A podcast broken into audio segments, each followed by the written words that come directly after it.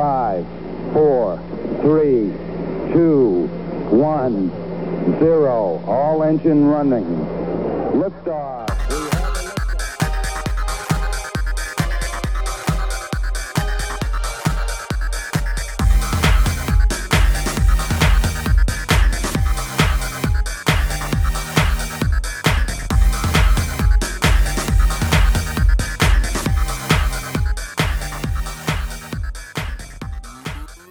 챕터 12는 Tomorrow, The Future of the Platform Revolution입니다. 그래서 한국 제목은 우리가 미래를 준비하며 알아야 할 것들이라고 얘기를 합니다. 그래서 이 장을 굉장히 짧게 정리를 해봤어요. 그래서 이제 어떤 산업이 플랫폼 혁명의 희생양이 될 것이냐.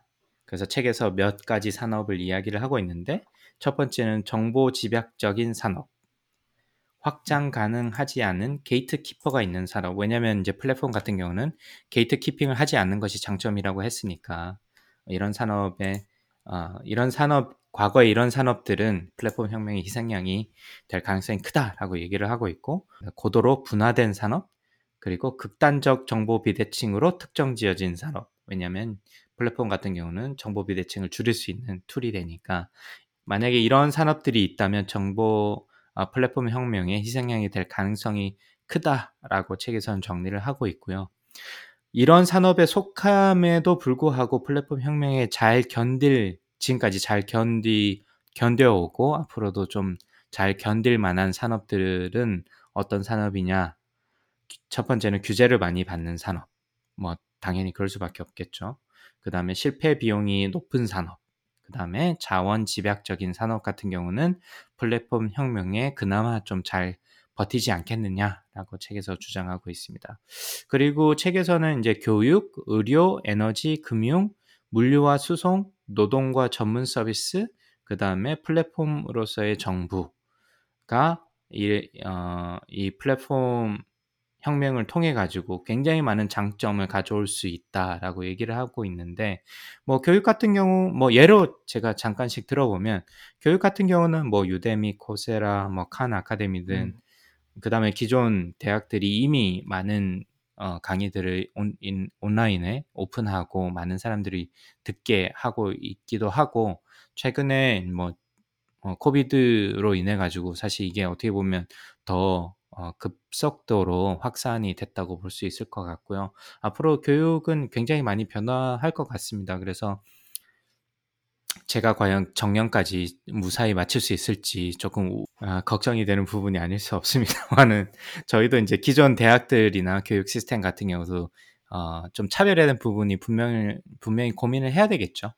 그래서 그- 뭐 그런 노력을 많은 대학들이 하고 있는 걸로 알고 있고요. 그다음에 의료 부분도 마찬가지로 코비드 때문에 굉장히 많이 바뀌었죠. 뭐 텔레닥도 그렇고 뭐 원격 진료 부분에서도 굉장히 많이 시장도 많이 확대되기로 했고 스타트업도 굉장히 많이 나왔고 그리고 앞으로도 굉장히 빠르게 성장하지 않을까 싶은 생각이 아, 들고요.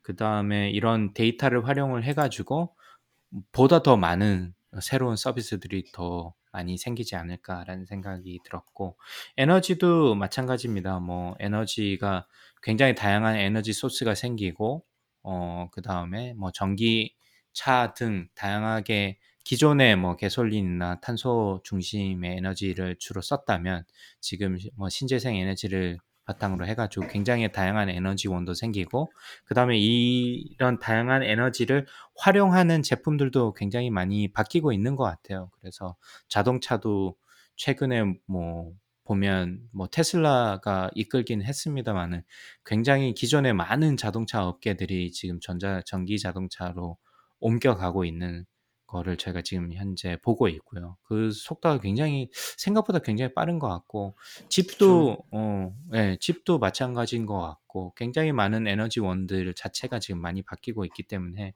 이런 그런 의미에서 플랫폼이 굉장히 많은 효과 아, 역할을 할 수 있을 것이다라고 보는 보고 있고요. 그리고 금융 같은 경우도 사실 뭐 PayPal이나 Venmo나 이런 새로운 플랫폼이 많이 떠오르고 있기도 하고 거기에 뭐 cryptocurrency 앞, 앞서서 말씀드렸습니다만은 이 비트코인을 위수, 위주로 해가지고 이 crypt, cryptocurrency들이 기존 질서들을 어떻게 좀 바꾸 아직까지는 못합니다마는 그리고 아직까지 많은 debate가 있습니다마는 이것들이 어떻게 또 앞으로의 생활에 좀 적용이 될 수 있을지 그 다음에 앞으로의 이제 경제에 어떻게 영향을 미칠지는 사실 좀 관심 있게 볼 만한 부분이 아닌가 싶고요. 뭐 물류와 수송도 기존 업체들이긴 합니다만은 UPS, FedEx, 뭐 아마존 같은 기업들이 뭐 last mile delivery를 중심으로 해서 굉장히 많은 혁신을 가져오고 있고 새로운 플랫폼을 많이 가져오고 있는 것 같고 뭐 Uber나 어, Uber Eats 아, 그 다음에 Instacart 같은 새로운 스타트업 기업들도 굉장히 물류와 수송에 굉장히 많이 뛰어들고 있는 것 같습니다. 그래서 여기에서도 플랫폼이 굉장한 역할을 많이 할 수 있을 것으로 보이고요. 그 다음에 노동과 전문 서비스 같은 경우도 뭐 Amazon Turk나 다양한 전문직 서비스 같은 경우도 이런 플랫폼을 통해 가지고 기존에는 굉장히 문턱이 높았다면 지금은 굉장히 문턱이 낮아지고 있는 것 같습니다. 그리고 보다 더 커스터마이즈된 정보 비대칭성이 해소된 형태의 플랫폼이 많이 나오고 있기 때문에 사용자들 입장에서는 굉장히 좋은 일이고 어, 그 다음에 뭐 공급자 입장에서는 경쟁이 심해지긴 하지만 기존의 기존보다 훨씬 더 많은 사용자들의 접근을 할 수 있다는 것은 플랫폼을 어, 플랫폼의 장점이기도 하죠. 그래서 플랫폼이 이런 노동과 전문 서비스에도 많이 쓰일 것 같고 그 다음에 정부도 마찬가지입니다. 한국에서 전자정부도 많이 일어났고 한국이 굉장히 전자정부로 빠르게 치고 나가는 걸로 제가 알고 있는데 거기에 비해서 미국 같은 경우는 굉장히 느리 느리 느리는 것이지 어떻게 보면 굉장히 안타까운데 어쨌든 플랫폼으로 해서 정부도 디지털화가 됨으로 해가지고 어, 정부에서 새로운 서비스나 아니면 정부가 가지고 있는 데이터들을 오픈을 해가지고 어, 특히 local 정부에서 이런 것들을 많이 하고 있는 것 같아요. 뭐 대중교통 시스템을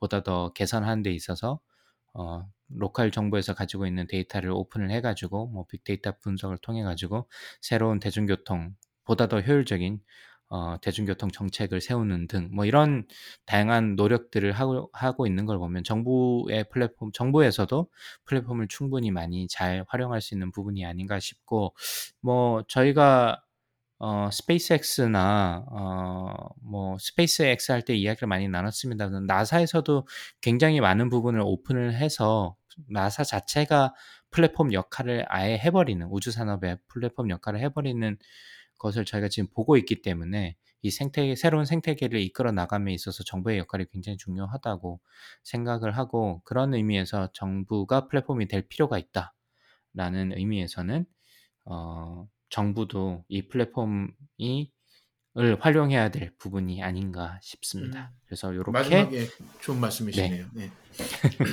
네, 요렇게 12장을 정리해 보도록 하겠습니다. 자, 저희가 12장을 아, 끝으로 저 예, 드디어 고생하셨습니다. 예, 끝냈습니다.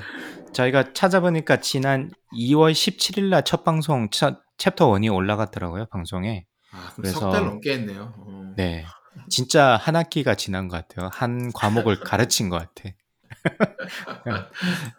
네. 그래서 몇 번 중간에 빼먹긴 했는데, 어, 한 주에 한 챕터씩 저희가 정리를 해본 것 같고요. 뭐, 일단, 뭐제 느낌을 말씀드리면, 일단 우리 삶에서 플랫폼을 이제는 빼놓고 말할 수 없을 정도가 돼버린 것 같습니다. 그리고 저희 세대뿐만이 아니라, 이제, 이제 막, 어, 뭐, 저희 아이들, 어, 세대에서는 아예 플랫폼이 그들의 삶이 돼버리지 않을까 싶은 생각도 있고요. 그만큼 플랫폼이 저희 삶에 밀접하게 다가와 있는 것 같고요. 어, 뭐 그런 의미에서 뉴스 기사와 이슈들이 뭐 하, 하루가 멀다 하고 쏟아져 나오는 것 같습니다. 그래서 그런 의미에서 플랫폼이 과연 무엇이고 어, 어떤 고민이 좀 필요한 것 같고 이게 어떤 의미에서 장점이 있고 단점이 있고 어, 이런 것들을 좀 원론적으로 알아보는 거는 좀 의미가 있지 않았나 싶은 음. 어, 개인적인 생각이 있고요. 그런 의미에서 제가 이 책을 선정을 하기도 했고 일단 책에 대해서 조금 이야기를 해보자면 일단 내용이 좀 정리가 많이 안 돼 있는 느낌을 많이 받았어요. 그래서 이 방송함에 있어서도 내용을 정리하는데 좀 왔다 갔다 하기도 했고 무슨 말을 하려고 했, 했는지 좀 애매한 부분도 좀 많아서 그런 부분이 좀 아 이 책에서 좀 아쉬운 부분이 않았나 아, 아쉬운 부분이 아니었나. 싶, 음. 싶은 생각도 좀 들고 아무래도 책이 나온 지가 좀 되다 보니까 좀 오래된. 정보도 조금 있어서 케이스가 많이 안 맞는 부분도 있어서 저희가 그 부분은 조금 새로운 케이스를 가지고 적용을 해보려고 노력을 많이 했는데 어, 좀 많이 부족했던 것도 있, 있는 것 같고요. 개인적으로는 뭐 영문 버전이 조금 더 나았던 것 같습니다. 구문보다는 국문에서 음. 아무래도 표현이나 이런 부분에서 좀 어색하거나 이해가 잘 그냥 그대로 갖다 쓰다 보니까 이해가 잘 안 되는 부분이 간혹 있었는데 그런 의미에서 영문 버전이 조금 더 어, 낫지 않았나라는 생각이 있었던 것 같고요. 그래도 어, 이론서기 때문에 재미가 좀 없고 사실 이 책을 끝까지 읽기가 쉽지 않았을 것 같아요. 제가 그냥 혼자서 책 주고 야 너 읽어봐라 이랬으면 저, 저도 절대 끝까지는 안 갔을 것 같아요. 중간에 덮었을 것 같은데 그래도 강박님이랑 하다 보니까 어쨌든 끝까지 읽긴 했습니다. 네.